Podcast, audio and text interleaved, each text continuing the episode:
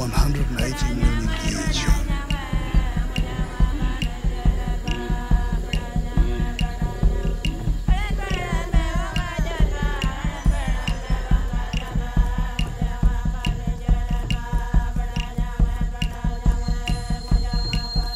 Let us all pay our respect to our elders, past and present, and those in the future.